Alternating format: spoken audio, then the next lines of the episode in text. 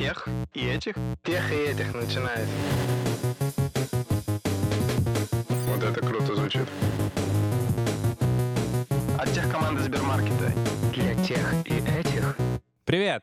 Вы слушаете подкаст для тех и этих от тех команды Сбермаркета и студии Термин Vox. В этом подкасте четыре ведущих. Мы все работаем в тех команде Сбермаркета. В студии мы обсуждаем, как устроены крупнейшие IT-компании изнутри, их культуру и как они стали большими гигантами на рынке. Сегодня мы снова в привычном составе. Меня зовут Семен Мацепура. Я отвечаю за то, как выглядит э, приложение и сайт Сбермаркета и их финальный релиз. Меня зовут Олег Федоткин, и я отвечаю за нашу платформу, на которой строятся наши прекрасные сервисы и не менее прекрасные монолиты. Всем привет, меня зовут Слава Артемьев, я занимаюсь тем, что заношу самый страшный, самый тяжелый монолит в платформу Олега. Всем привет, меня зовут Никита Илагин, я заместитель вице-президента по технологиям, и в первую очередь моя цель сделать наш IT самым эффективным IT в России. В подкасте мы говорим про IT-компании с точки зрения управленческих и технологических решений, и параллельно стараемся поделиться своим опытом для тех, кто хочет стать тим-лидом, тех-лидом, инжиниринг-менеджером, архитектором или просто строить свою карьеру в IT. И сегодня наш выпуск будет про такую компанию, как Tinder. Мы поговорим про разработку продуктов такого сервиса, немножко затронем тему алгоритмов, за счет которых э, работает Tinder, пообщаемся на тему этики, на чем можно зарабатывать и как не выгореть в ней. Это, это так спойлеришь, что в Tinder есть какие-то темные механики. Да. Хищнические, скажем так. Всё так. Да, и можно сказать, там одна из самых главных механик, она как раз немножечко темновата. Перед тем, как начнем говорить о Тиндере, хочется анонсировать одну вещь. Это девятый из десяти эпизодов второго сезона нашего подкаста, а значит, уже совсем скоро мы начнем готовиться к третьему. Мы хотим сделать его особенным, немного отойти от концепции первых двух сезонов, когда мы обсуждали компании, и сейчас думаем, в какую сторону нам лучше развиваться. В последних эпизодах мы просили вас, дорогие слушатели, делиться фидбэком о подкасте, и сейчас мы запускаем большой конкурс. Конкурс будет длиться с 22 марта, это день выхода этого подкаста, и закончится 19 апреля 2023 года. Приз, который вы можете получить, участвовав в этом конкурсе, это комплект мерча нашего подкаста, а точнее, это комплект из футболки и шортов. Модель унисекс подойдет мальчикам, девочкам, а размер мы спросим уже у победителей, чтобы вы отлично смотрелись в нашем мерче. Что нужно сделать? Нужно написать, какой эпизод подкаста для тех и этих из тех, что вы послушали, кажется вам лучшим, а какой худшим и почему. Оставлять комментарии можно на четырех площадках. На Apple Podcast, на странице нашего подкаста. Если будете писать комментарий тут, не забудьте указать свой любой контакт, чтобы мы смогли с вами связаться. Например, ник в телеге. Следующая площадка — это телеграм-канал Сбермаркет Тех. Комментарий нужно будет оставить под анонсом девятого выпуска. Он будет висеть до 19 апреля в закрепленном посте. Еще можно написать комментарий в группе Сбермаркет Тех в ВК, также под выпуском про Tinder. И последняя площадка — это YouTube. Также в комментариях под девятым выпуском. И тоже не забудьте написать свой контакт. Выбор победителей будет происходить рандомайзером среди всех комментариев на каждой площадке отдельно. Так что вы можете увеличить свои шансы на победу, если вы оставите комментарий на двух, на трех или даже на четырех площадках. Результаты опубликуем 19 апреля в телеграм-канале Сбермаркет Тех. Все соцсети, которые упомянули, лежат в описании выпуска. Пишите комментарии. Реально очень хотим узнать, что у нас получилось хорошо, а что не очень, и сделать третий сезон еще круче. Ребят, как вам вообще кажется, приложение для знакомств — это вообще норм штука? Пользовались ли вы когда-нибудь? И что думаете о нем? О, камин можно? Я вспомнил, вспомнил, что я регался, вот прям где, что я заюзал, значит, по жизни, это фотострана. Если кто-то вообще помнит, что это такое, не знаю, существует. Что это такое? Короче, сайт для знакомств. Ну, а как бы Баду. Заводишь профиль, там какие-то всякие интеграционные механики были, там какие-то были игры. Но, к слову сказать, супругу я себе там не нашел. Но по реалу немало сконвертировал в какую-то реальную встречу, знакомство и общение. Такой, значит, опыт был. Кривое обучение по тому, какие сообщения надо писать, чтобы они сконвертировались в, ответ, в обратный ответ, а потом во встречу, она была достаточно интересна. Ну, такой опыт был. Но в итоге я понял, что ничего лучше реала в жизни нет. Как будто бы Тиндер что-то плохое. Вот Тиндер и Тиндер. У меня вот был Как бы Тиндер, ну, норм тема. Семен, расскажи, что такое Тиндер? А Tinder — это приложение для знакомств. Оно сделано для того, чтобы люди, соответственно, знакомились с людьми и строили отношения. Вообще изначально хотели сделать концепцию того, чтобы строили долгосрочные отношения. То ли люди сами, то ли механика Тиндера свернула немножко не туда, и по факту Тиндер используется для краткосрочных отношений на один вечер, грубо говоря. У меня вот есть братишка, который э, построил долгосрок. Они не женаты, не поженились пока еще. Но, Но- это не ошибка ли выжившего? Ну да, Maybe, да, это, с- maybe. это скорее это меньший процент, который так делает, но это круто на самом деле. И в одном из интервью инженеринг-менеджер Тиндера а, рассказывал, что он на конференциях, э, ну, когда каждый раз, когда выступает от Тиндера, задает вопрос в аудиторию, соответственно, кто пользуется их приложением. И э, он говорит, что для него первый признак того, что э, все используют это приложение, как раз в том, что никто в этом не сознается. Так что судя по его словам, все мы здесь им пользуемся. Очень хитрый признак. Я скорее представляю, прям как ты пичешь так э, презентацию инвесторов, что у тебя продукт market fit, и ты такой, никто в этом не признается, и это наш успех. И все такие, да, держи бабки, никто не говорит, что пользуется приложением, значит, покрытие penetration стопроцентное. Да, но я думаю, что люди в целом просто тупо стесняются, и, соответственно, а, возможно, у этого какая-то плохая репутация от этого использования продукта, люди боятся вот ей прослыть. Вся интрига как раз в этом, что-то типа запретное, что ты можешь попробовать быстро получить какую-то кратковременную связь, э, там, грубо говоря, не выходя из дома, найти кого-то рядом, кто тоже хочет э, пообщаться. Кратковременную связь. Секаса хочет. Сейчас нужно этот подум такой сделать. Семен, ты как будто симки пообщаться. продаешь. Кратковременная связь. Не желаете кратковременную связь? Не хочу никого обидеть, но, типа, мне кажется, что, да, это как один из вариантов, нормально. Если ты не любишь общаться, то как-то зазнакомиться, мне кажется, это норм вариант. Ладно, давай глубже. Глубже. Давайте поговорим немножко про культуру Тиндера. Тиндер до недавнего времени был стартапом. По отзывам работников Тиндера ходят слухи, что в их офисе было намного веселее, чем в офисах Facebook, Google и так далее, даже несмотря на то, какие они крутые. Вот есть цитаты одного из работников Тиндера. У него сложилось впечатление, что это как пати-бас, э, такой лимузин-дискотека. Играла музыка, стоял какой-то диджей. Он был во многих компаниях, но ничего подобного не видел, потому что там в 6 часов э, вечера просто все бросали лэптоп и уходили в какие-то бары тусить. То есть там такая человая атмосфера была именно... Мне кажется, она немножко не похожа на текущее то, что мы обсуждали в прошлых подкастах по поводу Илона Маска. И мне кажется, они смогли сохранить такую культуру чила, пока росли, и, наверное, потому что были новые на рынке. И дальше, соответственно, начал тоже превращаться в enterprise. И одним из э, главных успехов Тиндера, что вообще произошло и почему он залетел так в люди, это, соответственно, геймификация процесса знакомства. По факту приложение Тиндера очень простое. То есть вы заходите внутрь, у вас есть э, карточки, и вы их просто свайпаете. Ну, пальцем просто влево или вправо делаете, соответственно, карточки улетают либо вправо, либо влево. Влево это, соответственно, нет, вправо это типа как лайка. А в Китае по-другому? В Китае партия выдавать кошка-жена. Он там вообще закрыт, Тиндер. И мне кажется, там что-то свое в Вичате может быть. Как появилась функция свайпа в Тиндере? А Они думали, как э, геймифицировать процесс э, вот этого дейтинга и взяли за основу вообще колоду карт. То есть, типа, представление людей в виде карточек. И дальше есть ис- история того, что там э, разработчик, он вышел из ванной после того, как помылся в душ, соответственно, зеркало запотело, и он один раз протер зеркало так рукой, оно снова запотело, он его опять протер. И, соответственно, есть легенда, что за счет этого как раз жеста они решили совместить колоду карт и вот этих жестов, как ее просто как бы сбрасывать, ну, свайпать в разные стороны. Собственно, так и придумалась одна из главных механик Тиндера, которую потом пытались копировать во всяких приложениях типа Инстаграма, еще каких-то играх, э, но по факту, и лично мое мнение, мне кажется, оно больше нигде особо не взлетело. Удивительно, как такая простая механика появилась вот буквально э, в Тиндере, никто до, до них не додумался.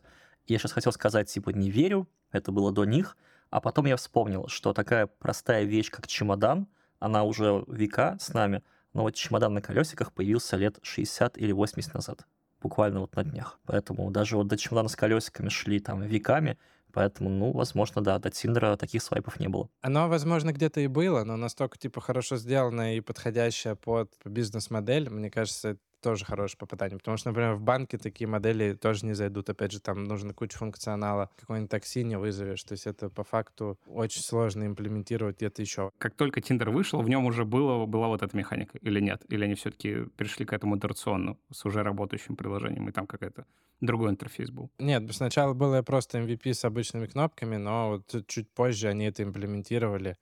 А, после чего оно, собственно, и полетело тоже. Это как один из факторов его успеха. Понятно. То есть в любом случае это не сразу возникло, они уже на какой-то пользовательской базе начали обкатывать это нововведение. Так или иначе, это довольно тяжелая, наверное, фича для MVP продукта, скажем так. Семен, а почему тяжелая фича? Это же так просто, влево-вправо свайпнул. Что там? Что в этом сложного? Вы сидите в гараже, мало людей, вам нужно на чем сосредоточиться, есть что делать, и плюс, чтобы сделать это красиво, супер плавно и так далее, все равно на это время надо убить, так или иначе. Я полагаю, что это экстремальное упрощение. Вот ты заходишь, загружаешь фотки и пошел лево-вправо. Ну, просто это проще, уже некуда. Все, это и предел простоты. Это прикольная штука, такая же, как и такси. Ну, типа вот такое максимальное упрощение. Раньше же приложение, это все надо пройти авторизацию, что-то сделать, нажать.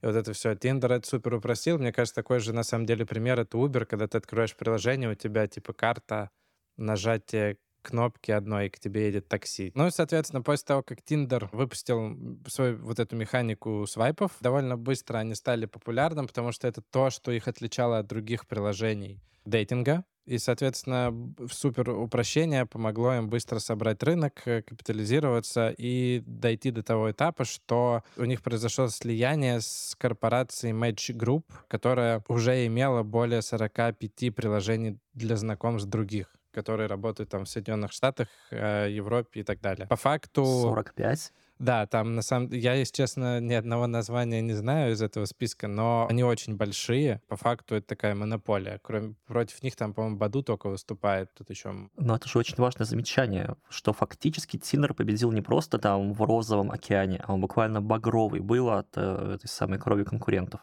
Я бы не сказал, что он победил, потому что кажется, что его победили, раз он э, присоединился к 45 другим этим приложениям. Дальше у меня есть вопрос к вам. А волнует ли вас, что компании, которые в, в целом могут в корне поменять вашу жизнь, там, исходя из знакомств, которые вы там сделаете, заведете семью и так далее, э, монополизируют рынок? Наверное, э, тут надо дополнить, что они как-то могут на основе своих алгоритмов э, влиять на это. Как вы в целом к такому относитесь? К сожалению, мы уже здесь. Ну, ты на самом деле интересную тему затронул, несколько антиутопичную. Вот знаете, как вот 1984, ну, в общем, Замятиным мы, либо в 1984 году Орелла, который вдохновлялся Замятиным. Ну, вот Замятин, мне кажется, ближе всего. Где там любовь по буквально. Вся антиутопии, они, что называется, in your face. Прям вот в твое лицо бросают вот все эти порядки, которые тобой управляют. Но настоящая антиутопия, в которой мы сейчас с вами существуем, она не бросает свои порядки тебе в лицо. Это вот это такая морковка, которая тебе очень нравится, ты как бы за ней идешь, э, ты даже про нее не в курсе, и ты прекрасно в ней существуешь и получаешь с этого кайф. Сайты знакомств конкурируют с точки зрения своих алгоритмов и способа подбора тебе идеальной пары, и выходит, что когда ты пользуешься ими, ты на самом деле попадаешь в эту мясорубку одних и тех же алгоритмов, которые всем людям в мире — подсовывает какую-то идеальную пару на основании собственного разумения, кто же для тебя идеальный. Чем это отличается от талонов на любовь а в романе «Замятины мы»? Да на самом деле ничем, только больше утонченностью. Только я бы здесь сказал все-таки, что мы ближе к дивному новому миру Хаксли, чем к 1984. Ну да, из всех этих книг Хаксли был самый, мне кажется, ближе всего к тому, что типа общество будущего будет контролироваться через, скажем так, удовольствие и нам это будет нравиться. Вот в этом самое фиговое. Вот смотрите, там распорядок дня человека. Ты встаешь, слушаешь музыку на каком-то стриминговом сервисе, за подборку отвечает какой-то алгоритм. Например, слушаю подборку дня, которую формирую не сам. Далее ты смотришь там, пока едешь куда-то, возможно, YouTube, YouTube Shorts, которые тоже формируешь не ты. Потом ты читаешь новости, которые тоже формируешь не ты. Хорошо, что еще хотя бы порой мы на обед, когда идем, выбираем сами. Хотя, если вы пользуетесь какими-то там доставками, то, возможно, ранжирование тоже выбираете не вы. И да, потом соцсети, лента, которую тоже формируете не вы. Проникание нейросетей в нашу жизнь и формирование нашего настроения этими самыми какими-то нейросетями или умными алгоритмами, чем угодно, оно давно уже здесь, к сожалению. И, к сожалению, нам это нравится. Вот я хочу встать и включить музыку, которую мне сформировали на день, чтобы не париться и самому его, этот плейлист каждый день новый не формировать. Короче, э, Никита сказал э, прикольную штуку, что сервисы знакомств помогают нам найти идеальную пару. Но существует легенда, э, что э, на самом деле э, приложения дейтинг не подбирают до конца идеальную пару тебе, чтобы ты постоянно возвращался через какое-то время на платформу, платил подписку за более лучшее ранжирование и так далее, чтобы ты постоянно как бы в бизнесе крутился и показывал такой ретеншн. Как вы вообще думаете, как вообще в таком бизнесе можно соблюдать грань между желанием зарабатывать и в целом вообще вот выполнять какие-то социальные функции и влиять на жизнь людей?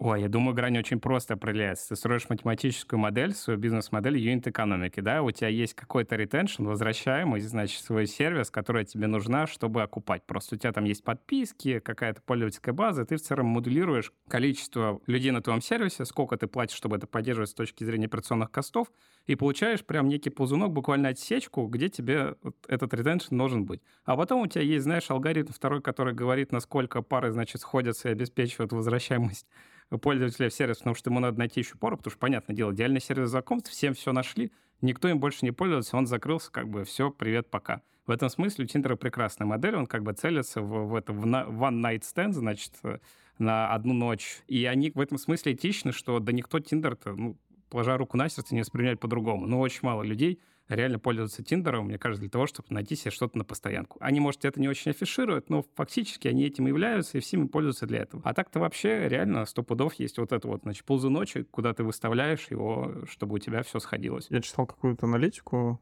о том, что действительно в Америке изначально, где он там распространялся, это была история как раз на одну ночь. У нас же в России это приложение не используется для одной ночи, а используется как приложение для знакомства, найти себе мужа, жену, пару и неважно кого. В такой парадигме он совсем по-другому воспринимается и не работает. По крайней мере, в описании я часто вижу, что типа one night stand не интересует вообще, поэтому не факт что у нас оно вот так используется. Слава прав. Прикольно, что это, наверное, зависит от культуры страны. Вообще прикольно было бы найти вообще какую-то стату по всем странам, посмотреть, где как используется. Ага, дадут тебе эту стату. Мне кажется, в этом плане там более честно. Ну, то есть, типа, когда ты регистрируешься в таких приложениях, ты нормально осознаешь о том, что я регистрируюсь для того, чтобы провести там клево одну ночь. Вот. У нас же это получается, что там, наверное, парни большая часть для одной ночи, девушки для построения серьезных отношений, и это такой, типа, чуть-чуть мисс-матч. При этом, э, на самом деле, насколько я знаю, есть э, помимо Тиндера другие приложения, которые называются там... Недавно стрелял стартап, называется Bumble. Там девушки пишут первыми. И это, по сути, такой взлом вообще, ну, типа, старой парадигмы, когда парень первым э, писал а второй — это Pure, и это, по сути, чисто, ну, как бы они себя позиционируют даже в России чисто как э, приложение для дейтинга, для секса и всего остального. Мне кажется, что Tinder в этом плане, он более в какой-то подвешенной серой зоне, потому что не все корректно воспринимают назначение этого приложения. А у них есть какой-то бихак? Или у них есть какое-то описание, кто они вообще, типа, слоганы и так далее? Потому что, ну, типа, вот, ну, не знаю, Сбермаркет, это понятно. Мы хотим там делать э, жизнь проще людей. А они, типа, мы хотим найти каждому пару или мы хотим чтобы вы там знакомились и занимались сексом для здоровья. Что хочет Тиндер? Какая его цель? Заработать денег, я думаю. А это всем Ну, надо. тогда, типа, никаких социальных э, вещах это, ну, и речи быть не может. Ну, типа, если заработать не, не, денег... зарабатывание денег о социальных вещах — это не, не отменяющие друг друга вещи все-таки. А вопрос, Слава, очень крутой, поэтому, Семен, давай. Они себя позиционируют, у них на сайте прям написано. Если ты хочешь найти любовь, сходить на свидание или просто поболтать, тебе нужно приложение, на которое можно положиться. Ну, по факту, наверное, во все хотят залезть. Типа и там, и там, и здесь. Ну ок. Но тогда все-таки они влияют как-то на социальную историю. Да, я думал про то, что все-таки независимо от того, думаешь ли ты про социалку или ты про нее не думаешь, ты а, влияешь на мир вокруг себя. И появление Тиндера — это была неизбежность, но если вы его делаете там намеренно каким-то, чтобы у вас был ретеншн, да, чтобы люди возвращались в ваше приложение, то не делаете ли вы социума, в котором же сами живете, хуже? Просто потому что, ну, влияет. Такие приложения влияют на социум. Тут, кстати, насчет социума, ведь очень интересный факт про нашу цивилизацию, что наша цивилизация начала развитие, начинаем с развитием моногамных отношений, то есть устойчивых семейных связей между мужчиной и женщиной. В этом смысле приложения, которые типа стимулируют общество идти в сторону свободных отношений, свободной жизни, обществу, скорее всего, лучше не делают. Как оно сейчас есть. Можно построить еще лучше общество на основании всем этом. Это покажет только история. Не уверен в причинно-следственной связи, потому что то ли сначала мы стали моногамными и из-за этого стали развиваться, или мы развивались и из-за этого стали моногамными. Не факт, что это вот а, либо то, либо другое, но в целом, да, да, моногамия — яркий признак цивилизации была, по крайней мере. Мы немножко поговорили про этику в целом компании, теперь отойдем, наверное, к этике разработчика а, и немножко поговорим про алгоритмы Тиндера. То, что вот руководители предложения, например, опять же, не любят объяснять то, как работают их алгоритмы подбора. Мне кажется, это в том числе говорит о том, что, понятно, здесь есть какая-то индия история того, чтобы там конкуренты не взяли, но мне кажется, это в том числе немножко про этику и про параметры того, как вообще эти алгоритмы работают. Ведь, по сути, алгоритмы вот этих дейтинг-приложений, они фильтруют то, что там видят пользователи, так, чтобы их удовлетворять их э, интерес, пожелания там в достаточной степени так, чтобы они могли продолжать этим всем пользоваться. Вот. Собственно, а, хотел у вас спросить, а, как вы думаете вообще, как писать алгоритм, который вот будет влиять на отношения людей? Ой, ну я тут несколько степ-бэк сделаю и про персонализацию вообще скажу. У нас же в приложении в Сбермаркете есть персонализация в том числе. И да в любом маркетплейсе она есть. Это вот эти советы, с этим там же берут, посмотри вот так же на это. Это вот в всех площадках, на самом деле, эти полки, они уникальны для вас. Они строятся зачастую на когортах, скажем так, пользователей, что вот есть группа людей, которые похожи друг на друга, да, то есть вы похожи на кого-то, и те люди что-то делали, поэтому вам тоже может это понравиться. Одна из основных метрик сервиса вообще с точки зрения, мы считаем, качества продукта, это возвращаемость него, retention. Вот, наверное, с дейтингом тут э, тема такая серая, но, в общем, очень много приложений, какие вы не взяли, там заказ такси, еды, маркетплейсы, игрушки, вот возвращаемость в них, э, длина сессии, которые люди там проводят, они все характеризуют то, насколько люди увлечены, им нравится ваш продукт. Потому что если человеку не нравится, он не будет возвращаться, не будет им пользоваться. И в итоге эти все метрики, они как бы говорят о том, что человек ценит.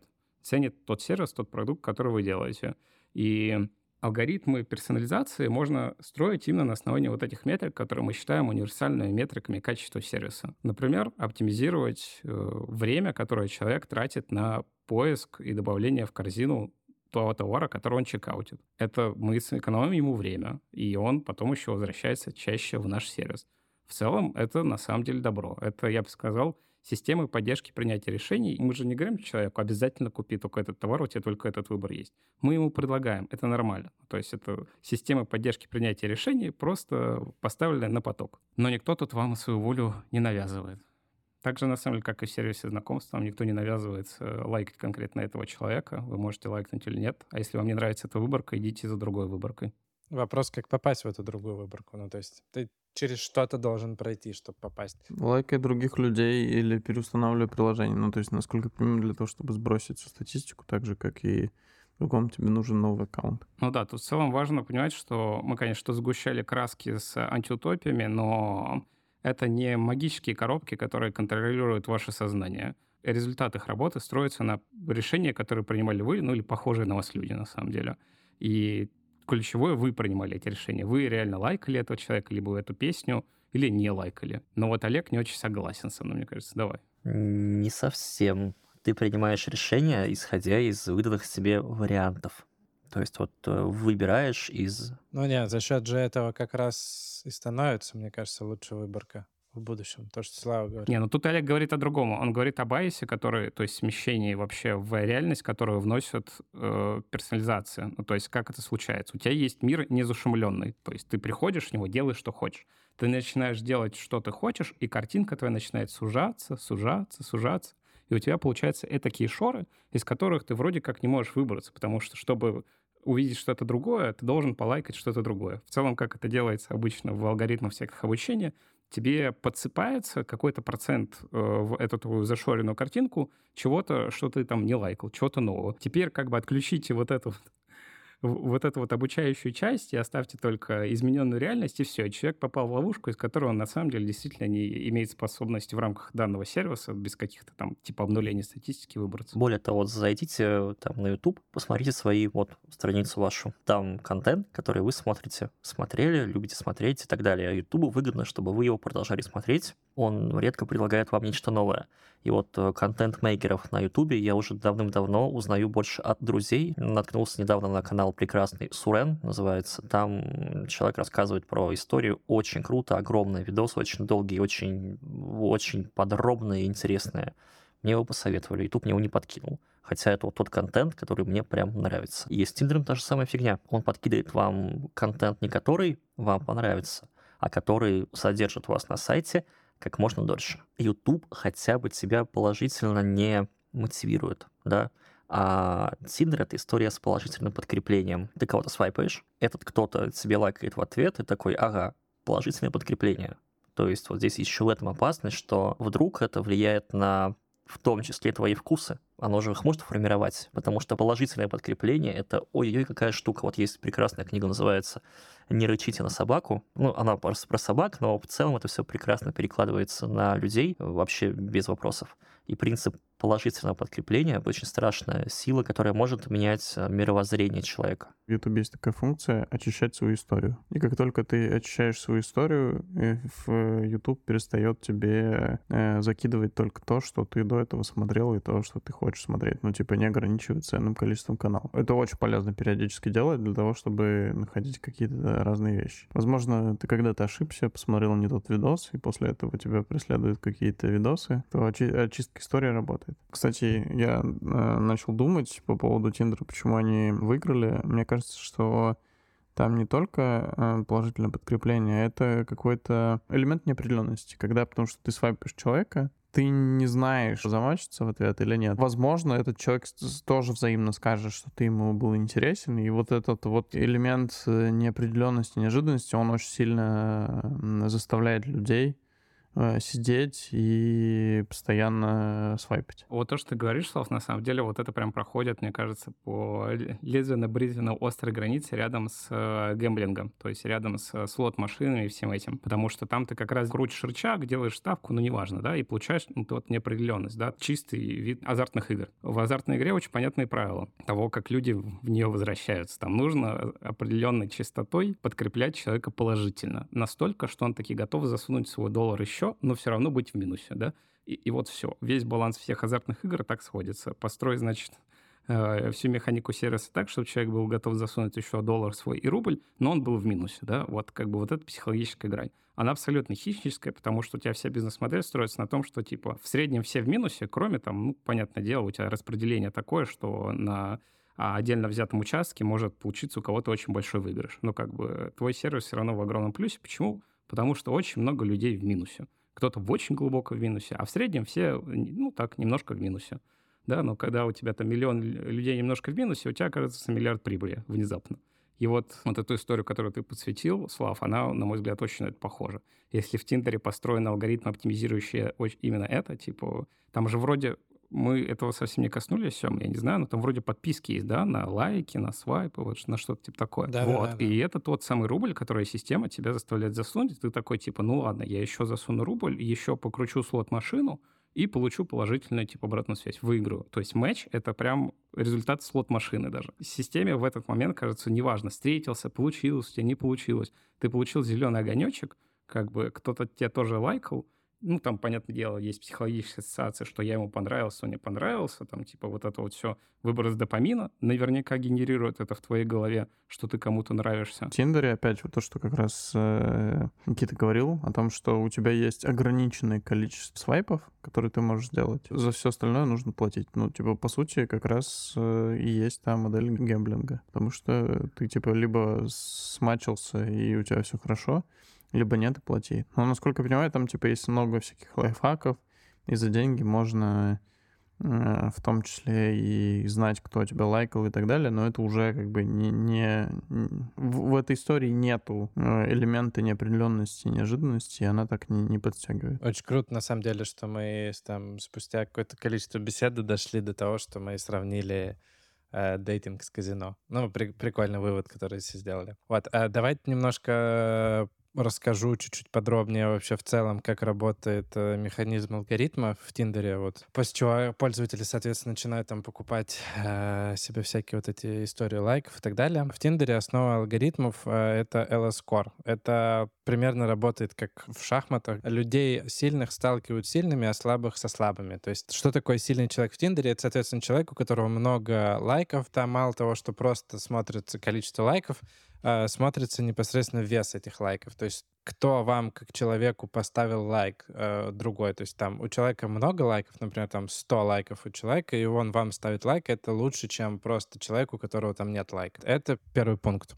Вот, соответственно, чем больше сильных людей свайпают в вашу сторону, тем больше вы таких людей начинаете видеть в будущем тоже. Второе, это звучит немного расистски. Говорят, что алгоритм работает так, что если у пользователя было несколько совпадений с европеоидами в прошлом, алгоритм с большей вероятностью предложит вам европеоидов в качестве хороших совпадений в будущем. То есть он как бы смотрит и на такие показатели. И алгоритмы воспроизводят расовые стереотипы в том числе. То есть, например, в Штатах а, более низкий рейтинг получают черные женщины и азиатские мужчины потому что их реже выбирают. И третий пункт — это, соответственно, если ты новый пользователь, а, и, соответственно, Tinder не знает о тебе никакой информации, при логине он попробует сравнить тебя с, с, с твоими социальными сетями или попробует найти информацию, которую он там может найти. То есть, опять же, если вы там логинились через э, Инстаграм, он попытается зачерпнуть оттуда какую-то информацию, чтобы приложить вам более релевантный поиск людей. Ребят, э, немножко хотел отвлечься от э, истории Тиндера, погрузиться больше в нашу повседневную работу, такую техническую. Как вы в целом оцениваете? Хотели ли бы вы работать в Тиндере как э, разработчик или тимлит или инжиниринг-менеджер? Как вообще влияет вот такой бизнес на выгорание непосредственно технической команды? Я здесь даже не про выгорание какое-то и не про что, и не про этику и вот это вот все. Мне базово кажется, это скучный проект. Я могу ошибаться, потому что я нифига не знаю, как там все это происходит с изнанки, но то, что я вижу снаружи, это просто очень небольшое количество условных эндпоинтов, там пара доменных областей, и в целом достаточно straightforward э, нагрузка. Могу ошибаться, но, кажется, со стороны я там не вижу челленджа, который был бы мне интересен. Ну а как же сделать какой-нибудь прикольный алгоритм, который, типа, не знаю, тебе прибыль принесет и, опять же, людей замотивирует больше туда заходить? Для алгоритмов все-таки требуется очень специальная подготовка, в том числе математическая, которой у меня, ну, маловато кроме алгоритма и UI свайпа карточек, там в целом все довольно банально и просто. Ну вот мне кажется, я подчеркиваю двумя красными линиями, что мне это кажется. И, возможно, изнутри там реально очень крутой тех, который сложный и с задачами. Но снаружи я его не вижу. Это во-первых. А во-вторых, я бывший пользователь Тиндера, не то чтобы видел там какие-то улучшения из месяца в месяц и из года в год. Если действительно там внутри они могут говорить снаружи что угодно, да, если внутри у них действительно они сводят экономику как казино, то я бы точно не хотел там работать. Для меня неэтично. Я не хочу у людей отбирать деньги, а потому что казино — это про отбор денег у людей в любом случае. Как ты эту ситуацию не крути. Я, наоборот, хочу давать что-то людям с помощью тех продуктов, которыми я занимаюсь. Вот. Но я не могу утверждать наверняка, а что они там внутри постулируют и как экономику сводят. Поэтому это э, для меня, скажем так, вопрос открытый. И последнее, с точки зрения технологий, я уверен, там очень много может быть интересно именно с точки зрения данных, потому что важно понимать, что эта вся история, что зашел человек в сервис, у тебя для каждого человека надо хранить его какие-то характеристики. Есть весь прикол э, в том, чтобы вот эти черты поведении человека, хранить как можно более гранулированно, чтобы как можно точнее реагировать на этого человека. То есть там очень много всего можно накрутить, каких-то штук добавить, если мы хотим, чтобы сервис был чувствителен и очень быстро реагировал на вот то, что происходит в нем, а не там раз в неделю перестраивался. Это, конечно, требует более частотного обмена данных, нагружает вот эти все endpoint ы другого характера транзакциями, пайплайны всяких построений моделей вычислениями, агрегации. Но это специфичная область, которую, а, вообще говоря, всем стоит, Олег, нам с тобой тоже заниматься более плотно. Потому что весь наш мир скоро будет одна большая рекомендация. Ты задумался на тему этики работы вообще тем лидом и инжиниринг-менеджером. Э, немножко не в тему, но вопрос тоже интересный, э, потому что я вспомнил времена, когда там работал разработчиком, опять же, все время топил за технические истории, мало, наверное, думал про бизнес и так далее. Потом дорос тем лида, когда начал уже смотреть и в бизнес, и в технику. И родился такой вопрос у меня для вас, опять же, подискутировать. Где заканчивается или где начинается вообще этика у руководящих должностей? Когда разработчик или тимлид должен больше думать о технике или о бизнесе? Где-то грань, чтобы вот не превратиться в человека, который просто требует э, сроки быстро все сделать, написать плохой код, который сломается, или все-таки вот эту грань соблюдать. Есть прекрасная книга. Хорошая стратегия, плохая стратегия. В том числе. Но сейчас я говорю про книгу, которая называется «Почему зебры не умирают от стресса» Роберт Сапольский. И он там рассказывает, что многие менеджеры по ощущениям находятся в диком стрессе. Хотя чаще выяснялось, что они любят туда тот стресс накладывать на своих подчиненных. То есть при вот этой вот видимости, что вот мы такие все менеджеры в стрессе, зачастую наши, наши викинги а, стрессуют гораздо сильнее, чем мы. И это очень плохо, потому что стресс был изобретен. Это не просто так у нас в организме с вами есть стрессовая реакция, а они нужны, чтобы убежать от медведя. Например, вот у нас в широтах много медведев по лесам живет. И когда вы медведя видите непосредственно перед собой, у вас организм переключает режим работы. Пищеварение нужно отключить в стрессовой ситуации, чтобы от медведя убежать. Более того, нужно перевести режим а, работы клеток. Если раньше они энергию у нас запасали в жировые складки, то в момент стресса их нужно начать, ну, перестать как бы запасать, начать их там выделять. И проблема первая в том, что стрессовая реакция отличается количественно, но не качественно. Что имею в виду? Представьте, вот вы встали с утра, пошли на работу, встали в пробку. Это стрессовая реакция, а потом пришли на работу, а у вас там, не знаю, кофе вашего любимого не было, вы взяли там не капучинку, а американку какую-то, тоже стресс. Пришли в переговорку, плохой Wi-Fi, опять стресс. Таким образом, мы этот стресс поддерживаем в течение дня на небольшом, но все-таки уровне, вгоняя себя этим самым в хронический стресс. Если у вас начальник вам это, вот это, это делать помогает, возможно, неадекватными требованиями, неадекватными сроками, неадекватным отношением к себе. Если мы с вами живем и работаем не в кондитерской лавке, и работа вызывает стресс, по-любому. Ну, блин, мы живем в мире бизнеса, а бизнес это зачастую очень такой красненький океан от крови конкурентов. Но выше, если начальник э, или менеджер повышает излишний уровень стресса, будет не преувеличением сказать, что менеджер убивает своих сотрудников, ибо этот хронический стресс дико вреден, потому что вызывает проблемы с иммунитетом, с э, ожирением, а ухудшается память, потому что там в стрессовой реакции меняется память с эксплицитной на имплицитную и наоборот, и все механизмы в организме рушатся. Поэтому этика менеджмента одна из. Это история про то, что ну, нельзя вгонять людей в больший стресс, чем того требует ситуация. Вот я продолжу Олега и лекцию Олега, обедицинину, я бы сказал, лекцию, потому что вот внезапно, чтобы быть хорошим руководителем, надо все-таки немножко понимать про то, как э, голова у людей работает, и нервы в том числе. Э, не обязательно заканчивать медицинский, чтобы в этом хоть немножко разбираться. И, значит, э, вообще, вот то, про что Олег говорил, типов стресса, вообще говоря, есть два. Есть положительный и отрицательный. Там эостресс, который положительный, и дистресс, который отрицательный. Позитивный от отрицательного стресса отличается в первую очередь целеполаганием. Если человек понимает, зачем он это делает, он осмысленно как бы понимает, он воспринимает это вызов, в первую очередь, он сам на это смотрит положительно.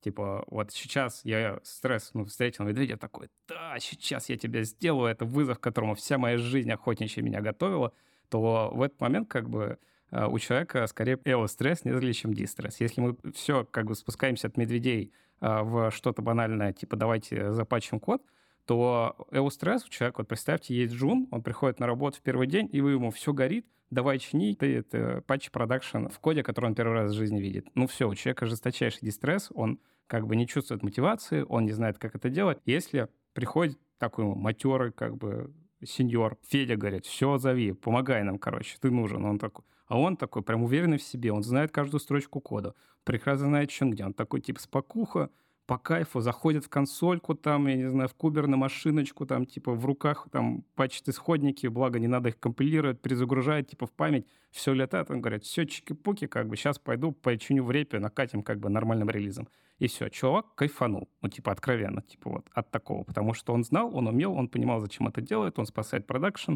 ей он был нужен, как бы, он умел это делать, у него все получилось. Если у вас этих слагаемых нет, то у вас начинает отрицательная реакция, которая, скажем так, ничего вам положительного не дает, а только истощает ваши силы. А мы, менеджеры, имеем величайшую, как бы, тут ответственность, то, что стресс можем дозировать, то, что мы ставим задачи ребятам, мы говорим им, что им делать. Неправильно используя этот внезапный инструмент, то есть можем нанести много вреда человеку. В лучшем случае он просто сам осознает и поймет, что ему тут как бы не место и менеджер, у него самодуры, надо уходить и себя не тратит, а в худшем случае вы человека можете загнать в больничку, натурально.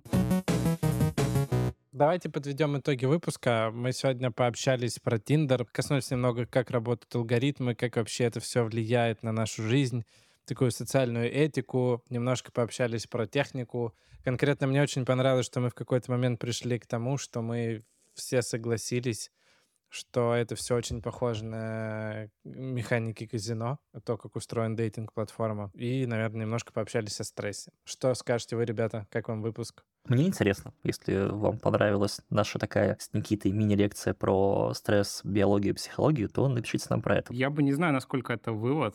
Это скорее первое, ребят, мы уже с вами живем в измененной реальности. Это факт.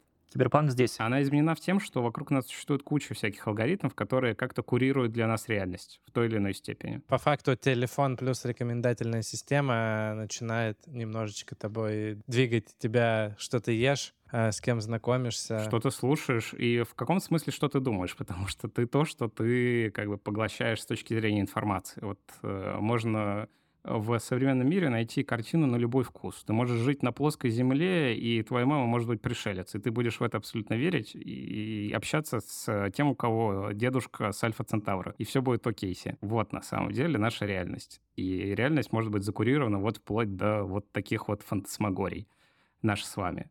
Это первое. А второе, этим надо пользоваться, уметь, потому что на самом деле это все вот это вот э, предсказание и персонализация, она может знатно нам упрощать жизнь и экономить наше время.